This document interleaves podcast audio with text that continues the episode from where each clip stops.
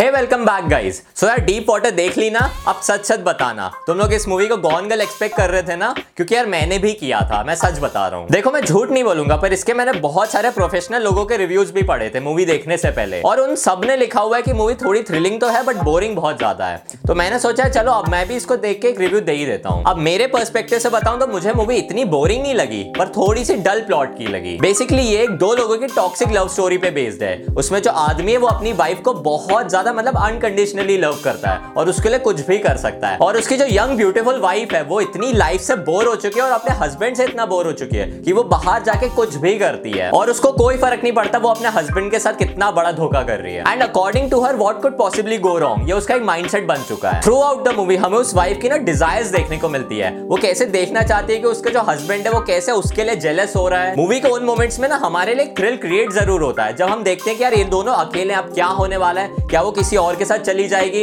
या एक्चुअली वो किसी को मार देंगे, या क्या हो जाएगा, कुछ भी हो जाता है। तो उस मोमेंट में ना छोटे छोटे थ्रिल्स हमें इसमें देखने को ज़रूर मिलेंगे। पर अगर रियल लाइफ से देखा जाए तो आजकल ऐसा कहाँ होता है यार? मतलब तुम डिवोर्स देके खत्म करो बात को, इतना उसको खींचे क्यों जा रहे हो? वो भी अननेसेसरी मतलब अगर देखा जाए तो डायरेक्टर मुझे तो कन्विंस नहीं कर पाए कि दोनों एक्चुअली एक दूसरे के साथ थे क्यों? मतलब यार, दोनों ही अपनी रिलेशनशिप में खुश नहीं है। तो एक चला जाए, या दोनों ही अलग अलग चले जाए, दोनों को साथ भी रहना है और अलग भी रहना है, ये क्या बात हुई? इसका तो कोई सेंस नहीं बन रहा था और जो स्टोरी है, वो भी बहुत ज़्यादा क्रूशियल ही होती जा रही थी। चलो, इसके थोड़े से प्रेमाइज की बात कर लेते हैं। मूवी एक जगह से स्टार्ट होती है, जिसमें ये कपल को दिखाया जाता है। उसमें हमें क्लियरली दिख रहा है कि जो कपल है, उसके बीच में थोड़ा सा टेंशन ज़रूर है और माहौल बहुत ज़्यादा गर्म हो रखा है। और एक यूनियन क्रिएट नहीं हो रहा है। और उस मोमेंट में हमें पता है कि कुछ तो बात है, पर वो हमें पता नहीं वो एग्जैक्टली बात है क्या। और मूवी के एंड में तुम्हें एग्जैक्टली पता चलेगा कि वो स्टार्टिंग में ऐसा सीन क्यों दिखाया गया था। और सारी चीज़ें लिंक भी हो जाएँगे और सेंस भी क्रिएट होगा तुम्हारे अंदर। प्लॉट पॉइंट के अगर पर्सपेक्टिव से देखूँ तो जो हमारी जो स्टोरी होती है, उसके छोटे छोटे सेट्स होते हैं तो वो लोग एक सेट को इंट्रोड्यूस करते थे और फिर एकदम से गायब कर देते थे।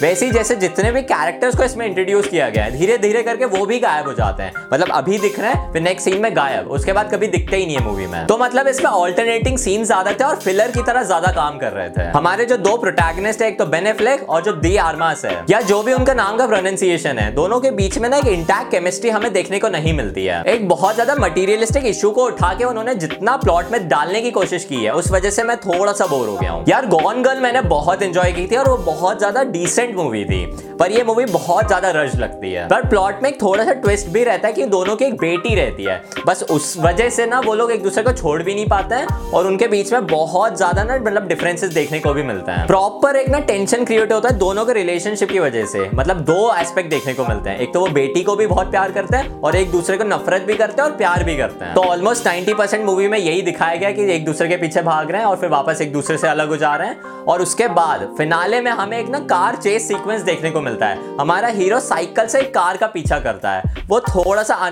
थोड़ा नहीं इनफैक्ट देखा जाए तो बहुत ज़्यादा अनरियलिस्टिक ही था और थोड़ी सी फनी राइटिंग थी। मतलब एक साइकिल वाला एक कार का पीछा कर रहा है बहुत दूर से। मतलब ज़्यादा हो गया, ज़्यादा इतना नहीं दिखाना चाहिए था। देखा जाए तो मैंने मूवी के फ़र्स्ट हाफ़ को ज़्यादा एंजॉय किया था, जिसमें एक ना मिड लेवल के ना मिस्ट्री थ्रिलर एरोटिक मूवी दिखाई गई थी हमें। सेकंड हाफ़ भी काफ़ी टेंस था, पर वो मूवी बहुत ज़्यादा ड्रैग्ड आउट लग रही थी और ये मूवी का जो थ्रिलर एस्पेक्ट है वो भी 90s की मूवीज़ से बहुत ज़्यादा इंस्पायर्ड भी लग रहा था अब ये इसका प्लस पॉइंट है या उसका नेगेटिव पॉइंट है वो तुम लोग डिसाइड करो इसमें जितने भी मिस्ट्री रिवील्स थे वो एकदम से स्क्रीन पे हो जा रहे थे मतलब बिल्कुल भी टेंशन दिखाने की कोशिश इन्होंने की ही नहीं है तो हो सकता है मूवी काम चला ले पर मैंने इसमें ज़्यादा मिस्ट्री एक्सपेक्ट की थी So guys, this was my review for this movie and I'm rating this movie 5.1 stars out of 10. So if you like the video, make sure you click on the like button. और अगर तुमने subscribe नहीं किया तो उसको भी जल्दी से क्लिक कर दो. And I'll see you guys and the very next video.